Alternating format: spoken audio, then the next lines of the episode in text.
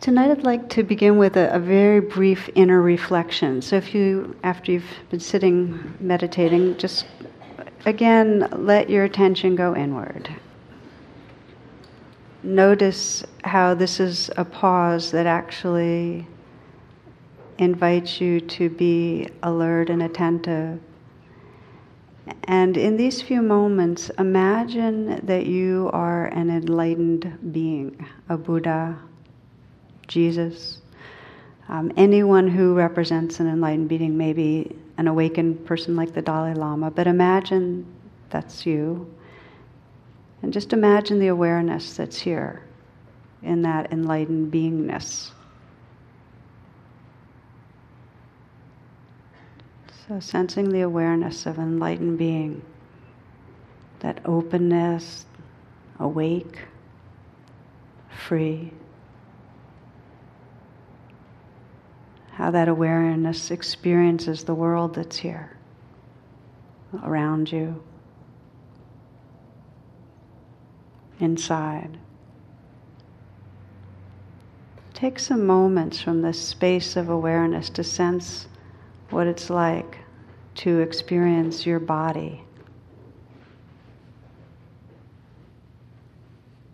from the awareness of enlightened being, what is it like to experience this bodily being? Just check that out.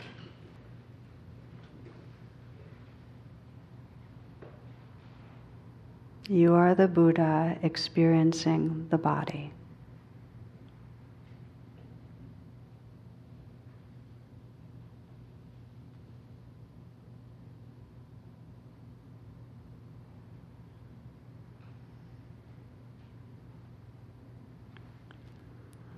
Okay, enough for right now. Come on back.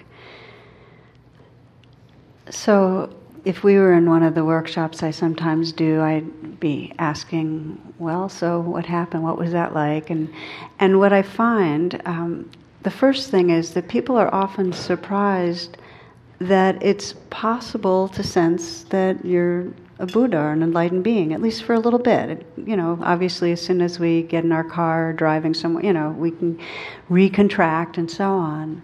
But it's possible to sense awareness. And what most um, is surprising is the experience of the body from the perspective of awareness.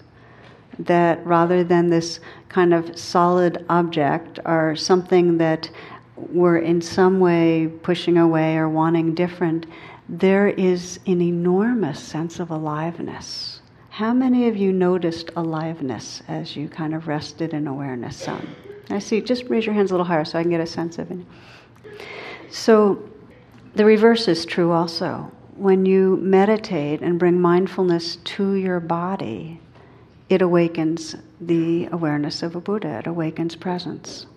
It goes both ways. Rest in awareness, you'll feel aliveness. Pay attention to aliveness, it opens you into awareness. Which is um, what I'd like to be talking about this week and next week. A little different angles, but I'm going to be talking about presence and aliveness and how they are interrelated and inextricable, really. And the Buddha basically taught that we cannot experience the fruits of the spiritual path, can't really experience compassion, full love, uh, can't experience joy, can't experience equanimity, can't experience wisdom unless we can bring mindfulness, this on purpose, not controlling, not judgmental attention right here to this body that he, did, he called it the first foundation of mindfulness. So this is the gateway. The language I like is really that we are learning to come home to the temple of the senses. We're learning to live in this aliveness that's here. John O'Donohue puts it this way he says, Our bodies know that they belong to life, to spirit. Our bodies know that they belong. Our bodies know that they belong. It's our minds that make our lives so homeless. It's that trance of thinking that take us from home. And again, this is not a uh, diatribe on thinking bad, non thinking good. It's not this black white thing. It's being lost in thoughts to the extent that we are, living inside thoughts to the extent that we are, is what makes us homeless. We lose track of the aliveness of the body, we lose track of the heart. We lose perspective on really the nature of things because we can't see the nature of things when we've got a lot of static in our mind. So, the pathway of homecoming, and this is what we really explore in the Dharma uh, again and again, is learning, getting the knack of waking up out of the trance of thinking. And it's not the kind of thing where we're at war with thoughts, where we're judging ourselves for thoughts. It's just having this love of presence that makes it so that we want to train ourselves to not be lost. We want to have the choice to be here. Okay? So, any talk about embodied awareness, this choosing to be here, um, by nature is going to mean talking about how inclined we are to be disembodied. I mean, that we have to take a look at that because that's what gets us like, okay, I need to pay more attention to this. That's what motivates us. And the Buddha, it, classically, all of the Buddha's teachings takes the form of the Noble Truths, where he says the beginning is be aware of suffering. Be aware that there's disconnection, that there's separation, that we're not really at home. And then the next invitation is to look at how come. Look at how we're pushing away things and grasping on. And then he says, freedom's possible. It's possible to come home to this aliveness, to this heart. What we explore then is how do our minds make us homeless? And I always like this. This is uh, George Carlin. He says, Do you ever get that strange feeling of vuja de? Not deja vu, vuja de. He says it's the distinct sense that somehow something just happened that has never happened before. Nothing seems familiar. And then suddenly the feeling's gone. Vuja de. and isn't that perfect? Because if you're in your mind, it always associates to something familiar, and there's never that wonder thinking doesn't go hand in hand with wonder. You can have an experience of wonder and then add some thoughts about it. But the direct mystery, that's what he's talking about. Vuja de. so we can start watching our lives and sense how what it, what's happening when there is that sense of mystery and wonder and what's going on when we're in something small. We can sense that. I had a experience that was rather telling a few days ago. I was walking in the uh, early morning on the river with Jonathan, my husband, and all of a sudden we were both struck because we saw in the water these white uh, swans. And I had remembered from last year that they were something like the Arctic something or whatever. Well, we started trying to name them, and finally we got tundra. It was a tundra swan, and they come through for just a few weeks in the winter. And we were thrilled, but we were also really upset because he didn't have his telescopic lens with him. He only had his regular calendar. So we're going back and forth between looking at these beautiful swans and thinking, should we go home? If we got back, are they still going to be here? I didn't even have my binoculars. You, you get the point here. This they're incredibly beautiful. They're lovely. They're kind of extra exciting because they just pop in for a few weeks.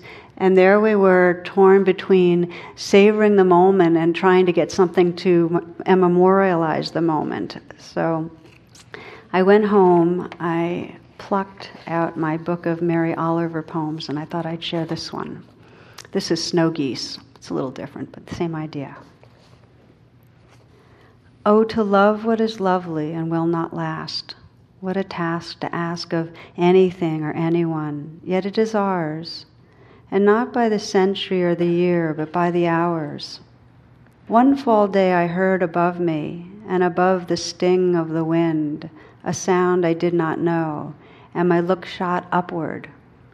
It was a flock of snow geese, winging it faster than the ones we usually see and being the color of snow catching the sun.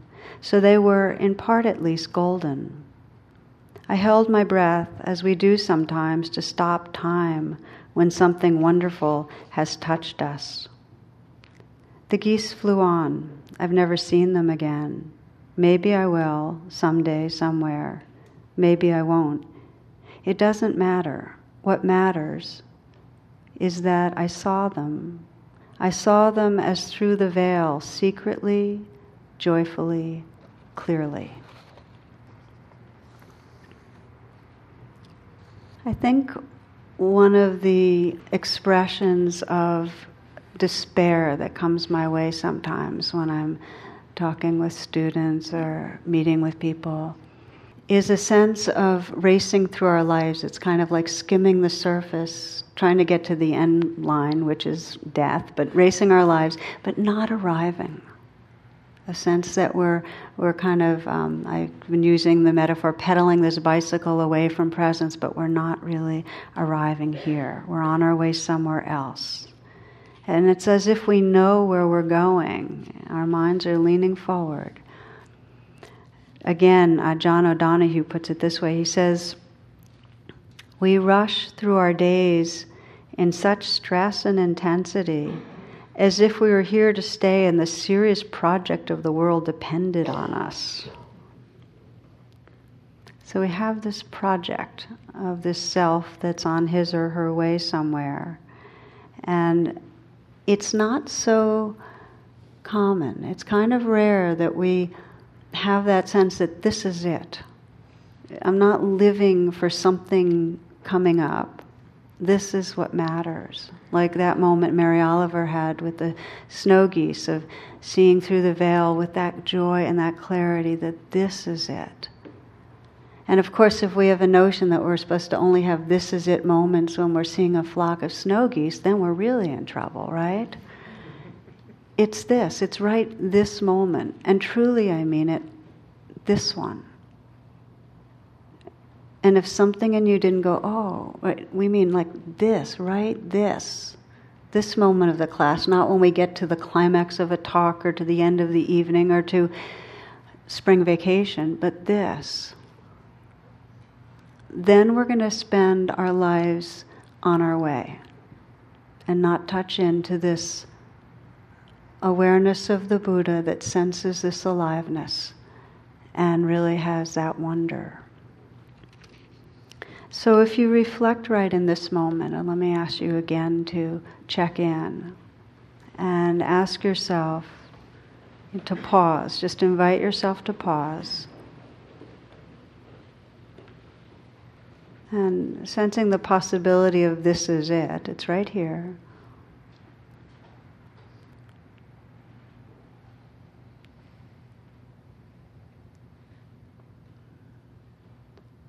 To inquire and sense is there anything between me and being at home in this aliveness of the body, right? This moment.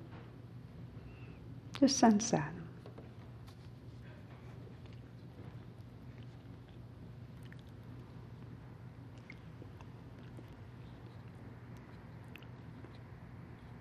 Is there anything between me and being at home in this moment, this aliveness right here?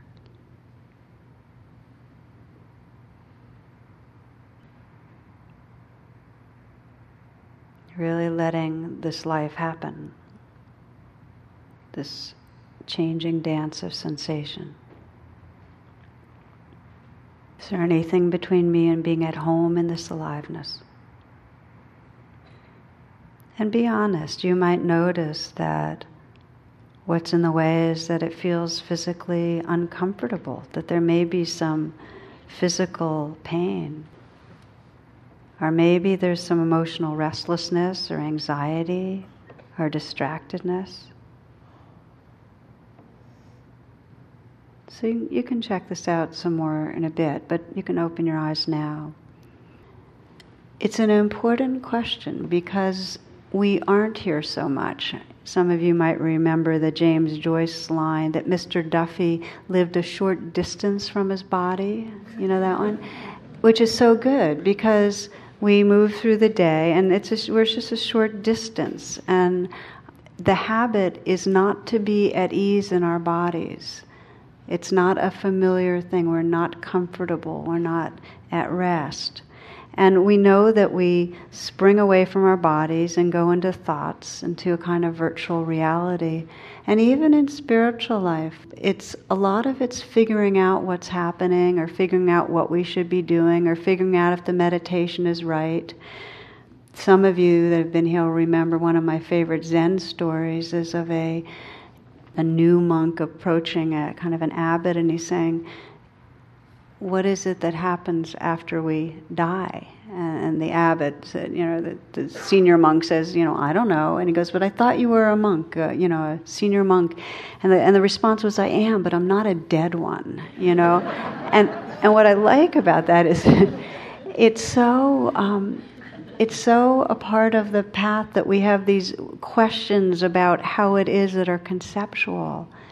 And the only place that wisdom happens the only place we can see reality is right here. It's happening here. So we leave. I mean, and it's very much in our culture. One teacher describes interviewing children about and asking them about the importance of the body, and the response being, "Well, to carry around the brain." you know that kind of a thing and they and children start off of course much more concrete and everything's fascinated with belonging to and playing with the earth and then we train them into this symbolic world in, in ways that are partly necessary, but also the cultures really separates from the body. I read in one story about a classroom, the first day of school, a kindergarten teacher says, If anyone has to go to the bathroom, hold up two fingers. And there's a little voice from the back, How will that help? you know?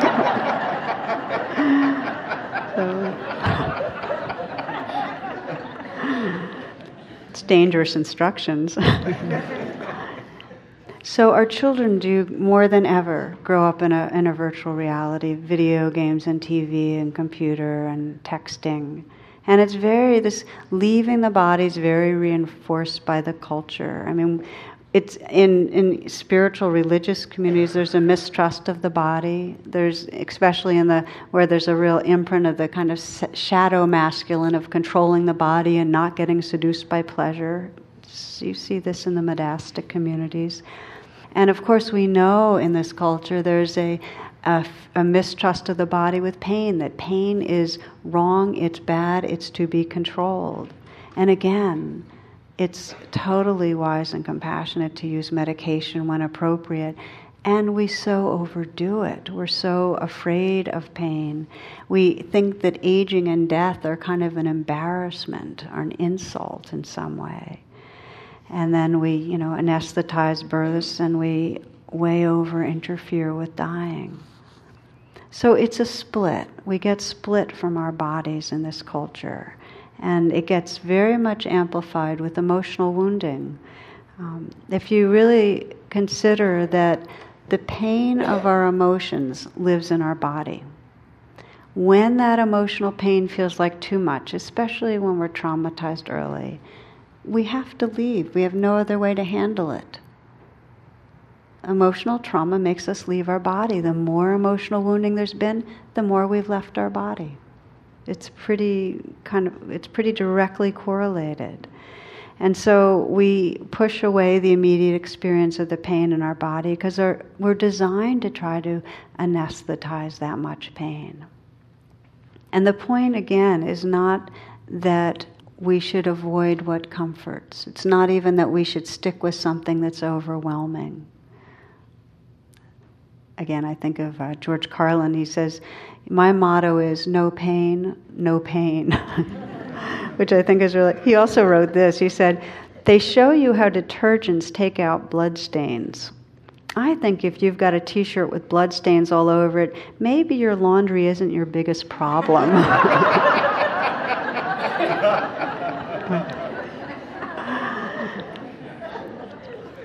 so, the reason I'm spending time on this part because it's the truth is our life gets very organized around avoiding unease and unpleasantness It really does. And it becomes important to recognize our flinch responses, our intolerance to physical discomfort or to difficult emotional weather, because the habit is so quickly, without even being conscious of it, to leave our body and go into what I sometimes think of as the mental control tower, where we try to work things and maneuver things to feel better. We don't stay. And one of uh, the best phrases I know is, in terms of describing meditation, is learning to stay. Not in a way that's uncompassionate, not when it's too much, but gradually getting the knack of noticing we've left, noticing we're often thoughts, and reconnecting with this aliveness.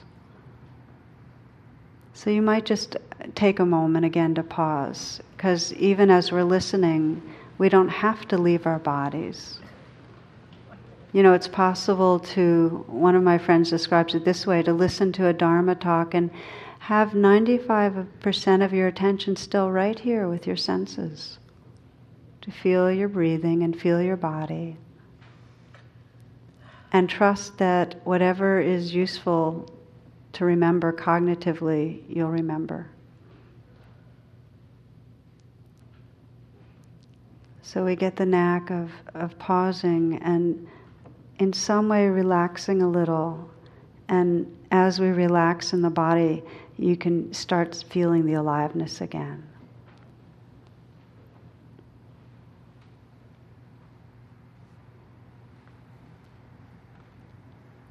So, see if you can continue to check in on your own.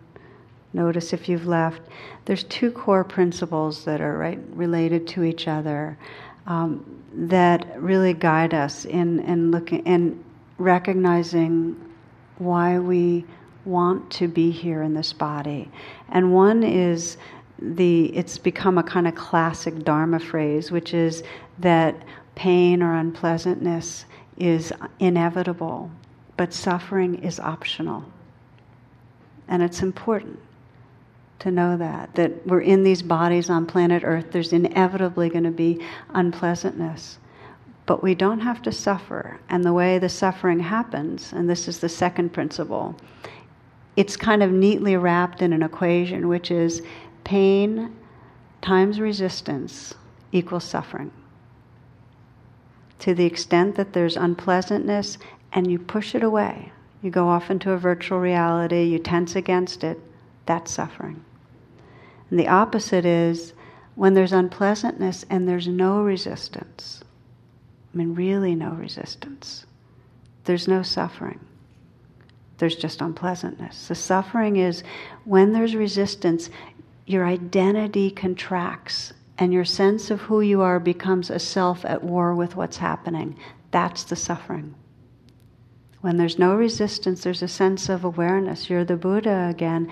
And life is just happening. There's pleasantness and unpleasantness, but there's room. And that space makes all the difference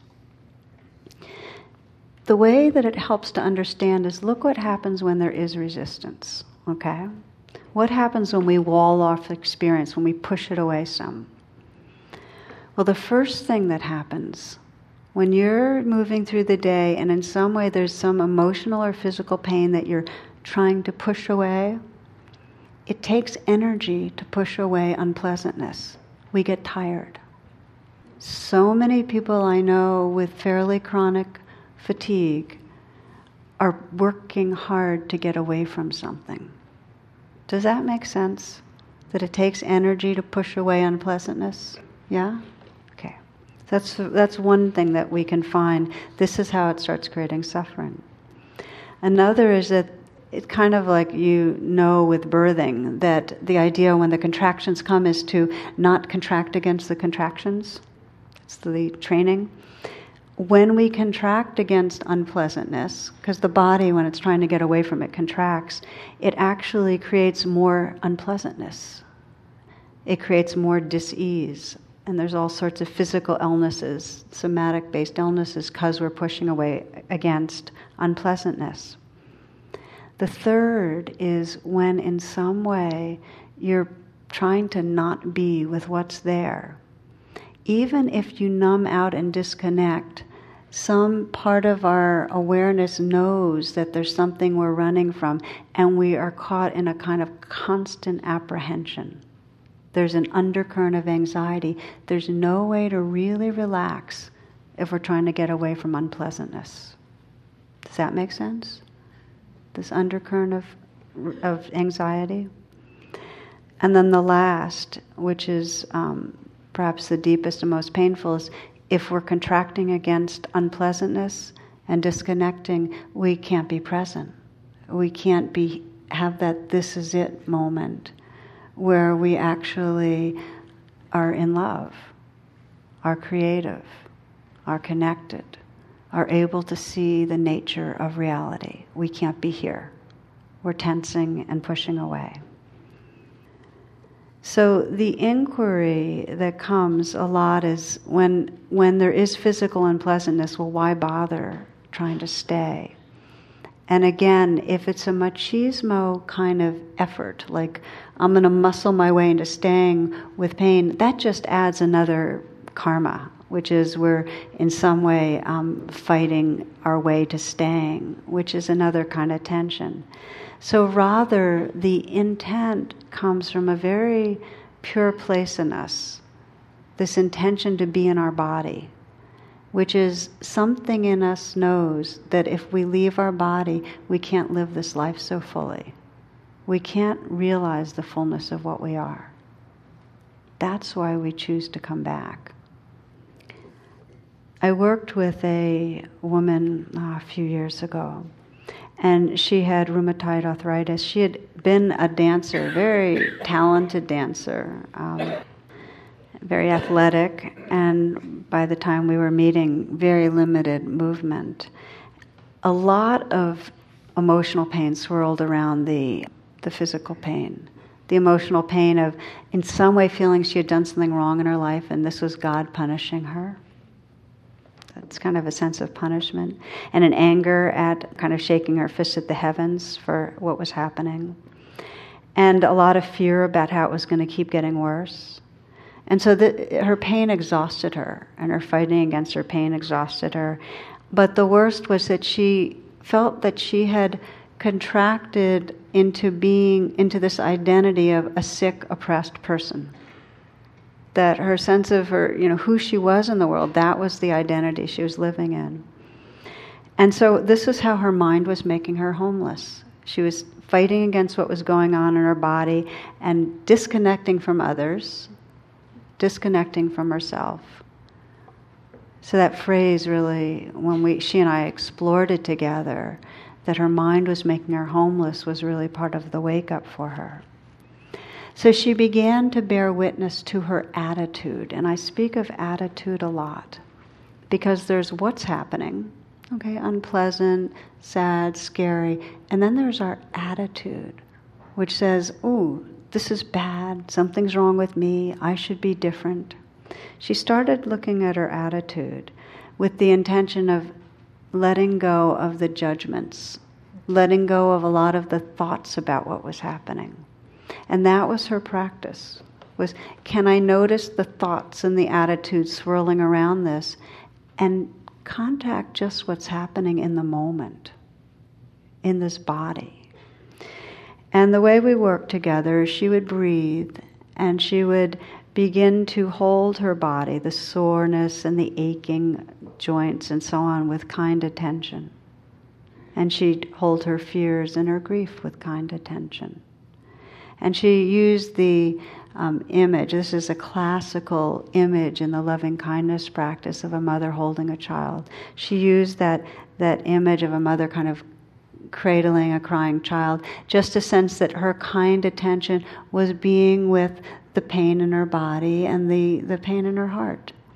And she did this a lot till she found that that image and that intention not to get lost in the ideas about what else was going to happen, that presence started to create a space.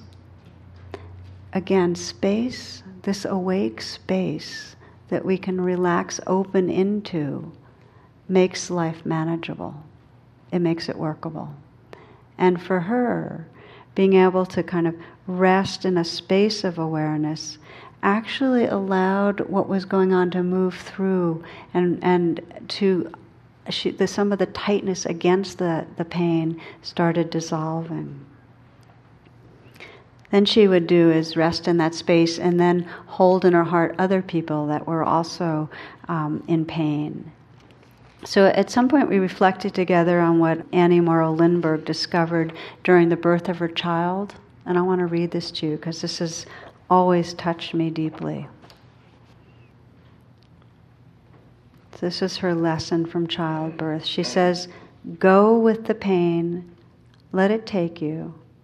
Open your palms and your body to the pain. It comes in waves like a tide, and you must be open as a vessel lying on the beach, letting it fill you up and then retreating, leaving you empty and clear. With a deep breath, it has to be as deep as the pain. One reaches a kind of inner freedom from pain, as though the pain were not yours but your body's.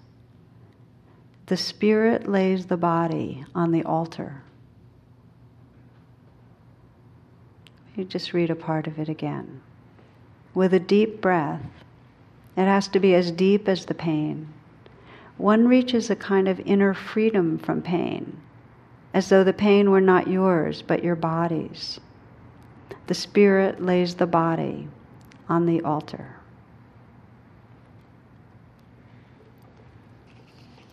Now I'm spending some time with unpleasantness because one of the main reasons we split off from our body is a fear of unpleasantness. And in the moment of splitting off, we get identified as a self at war with unpleasantness. And for this woman with the rheumatoid arthritis, as, as I think Anne Morrow Lindbergh says so beautifully, the shift was in a shift of identity that rather than my pain and something to fight, by breathing and opening in that way, it became the body's pain, the earth's pain. And who are we if it's the earth's pain or the body's pain? This is the same thing with fear or grief. Who are we? We rest in something larger. We're no longer identified. We've come home to the space of awareness, of heart that has room. So, this is the alchemy of transformation that the Buddha talked about. And the gateway of the body is such a direct and powerful way. If you can begin to sense the possibility of pausing and really learning to stay and open to the life that's right here, there's a coming home to wholeness. Now, I want to again say, I think I've said it three times, that sometimes it's too much to stay. And there's nothing noble about strong arming ourselves to kind of steel ourselves to endure. It just is not, it's, it's not wise. So there's a kind of compassion that knows, okay, be with what's here. And sometimes it feels like too much, like we're really thrown off balance by it. And then we take a break. Now, there's wise breaks and unwise breaks. Okay, you know, an unwise break might be um, medicating or using drugs in a way that's not so wholesome or over consuming something else, or we know our unwise breaks. A wise break is just very mindfully saying too much right now and, and walking or having tea or taking the ibuprofen if we need them or, or, you know, in some way being with ourselves in a way that gives us some relief. Getting busy is okay as a break sometimes. We just do it too much.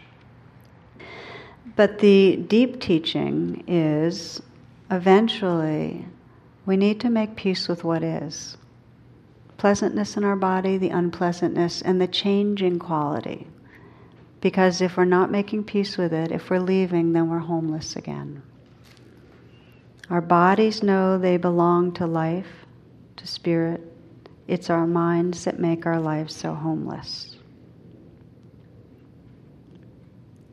So, the first step that we talked about tonight is recognizing the attitude, the thoughts that are keeping us trapped, that are keeping us separate. Letting go some.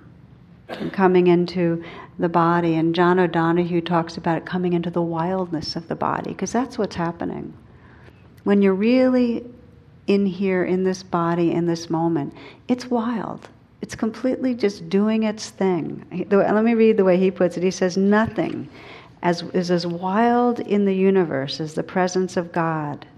And that wildness of the divine expresses through the earth, through the native wilderness within us. And then he asks, and I think this is a great question what have we done with that wildness?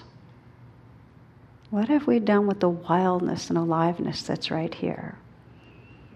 He says the reason people find so little sense of the divine, of wonder, of love, is that we've lost contact with our own wildness. We've disconnected from these bodies, from this earth then we begin to explore this path, and we're going to continue it next week. I'm not going to speak for too much longer, of learning to realize we've left and just when we can come back. Say, this is it, just this moment, and come back and open to the aliveness that's here. This is what the Buddha described as the first foundation of mindfulness. We begin to shift from relating to the body as an object that looks a certain way or that's cooperating or that's betraying us to feeling our breath and feeling the body from the inside out. What happens as we do this, and this is really where the, the liberation is, and, and I'm going to speak more next week of the gifts of embodied presence, the, the freedom that comes. But what happens as we begin to feel our bodies from the inside, when we're awake in this way, we no longer are identified with our bodies. In the moments that you just feel the body's aliveness, you're no longer identified with the body. You're open to that awareness that's just present. In fact, what we open to is a being quality. We move from this human doing and activity and on our way to being quality. Now, I started um, the talk tonight with, with Mary Oliver in a way, saying how this doing quality keeps us on our way somewhere, always thinking we're going somewhere else and that this is not it, and that really the body is a gateway into being. And I want to close with a another Mary Oliver poem on the power of waking up out of our virtual reality and coming into this wildness that's right here. What is there beyond knowing that keeps calling to me? I can't turn in any direction, but it's there. The far off fires, for example, of the stars, heaven's slowly turning theater of light are the wind playful with its breath? Our time that's always rushing forward or standing still in the same, what shall I say, moment? What I know I could put into a pack as if it were bread and cheese and carry it on one shoulder. Important and honorable, but so small. While everything else continues unexplained and unexplainable. How wonderful it is to follow a thought quietly to its logical end. I've done this a few times, but mostly I just stand in the dark field in the middle of the world, breathing in and out. Life so far doesn't have any other name but breath and light, wind and rain. If there's a temple, I haven't found it yet. I simply go on drifting in the heaven of the grass and the weeds. So let's take a little time, uh, since this is really a talk about going outside of the words and into the experience. Let's close together tonight uh, with again a, a short meditation to explore what the Buddha really described as this shift where we move from the self that's controlling life, that's on its way somewhere, to this beingness not identified, awake, alive, and free. So, in this pause, take a moment in whatever way works for you to feel yourself arriving right here. You might gently whisper the word here. Sense a quality of nowness.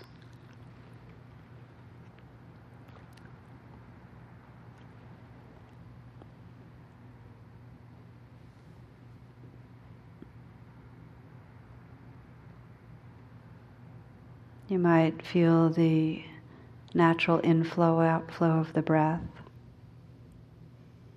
And let the breath help to collect you, to bring you home right here to this moment.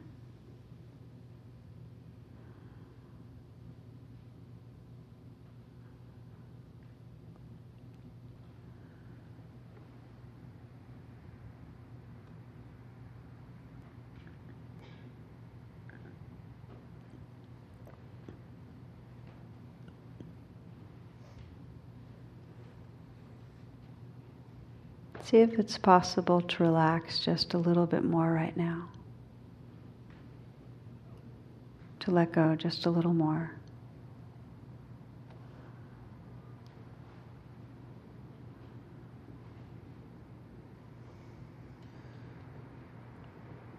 You might feel what happens if you relax or soften the hands even more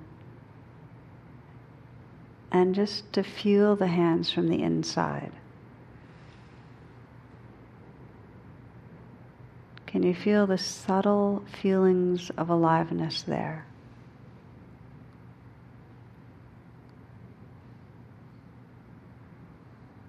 You might notice a tingling or a vibrating.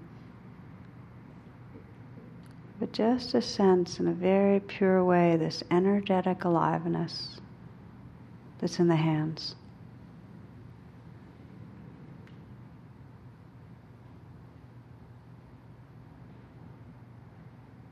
And let your attention go to your feet and see if you can sense that same subtle feeling of aliveness.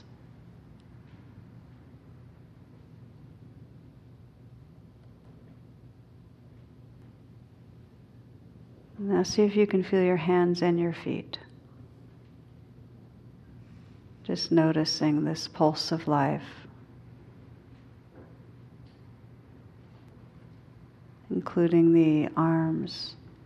Just feel beyond any notion of arm, just that field of vibration and aliveness that's there.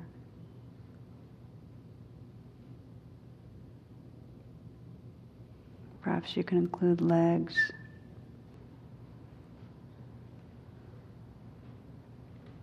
And then the torso. Just let it fill with awareness. Just as a cup is filled with water, this body can be filled with awareness. And with awareness, this expression of aliveness this changing dance of sensations, face included, so that you can feel the inner body as a global sense of aliveness, of life energy.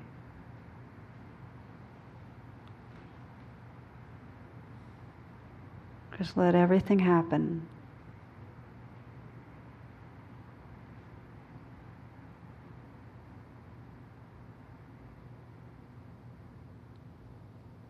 So there's not resisting anything, not controlling. You can sense this aliveness and sense this still inner alertness, this being quality of presence. The more you let the aliveness, the more there's a resting in this open, awake field.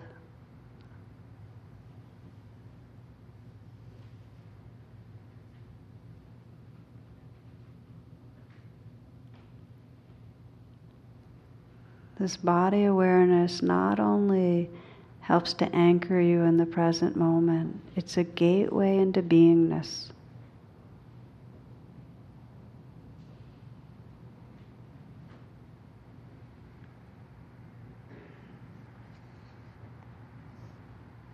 Again, the words of Mary Oliver I just stand in the dark field in the middle of the world, breathing in and out.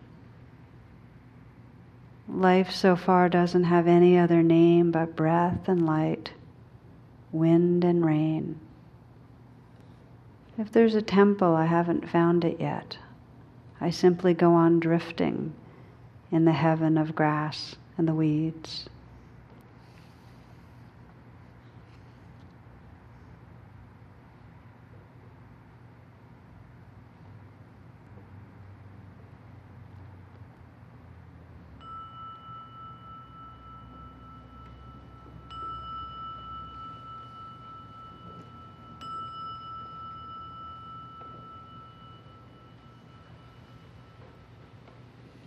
So thank you for your presence. We have sheets uh, tonight available on um, walking meditation, and I wanted very much to have them here for you. And we'll also have that, it's also posted on the IMCW website. If you want to begin to purposefully wake up this body awareness, the walking practice is a beautiful part of uh, the tradition. So I'd like to invite you to explore it on your own. And if you have questions, come check with me next week after class. But if you're coming this week and next week, you'll find the walking practice is a wonderful bridge. So just to invite you to explore that. The teaching you have received has been freely offered. If you would like to contact the Insight Meditation Community of Washington, to make a donation or to learn more about our programs, please visit our website at www.imcw.org.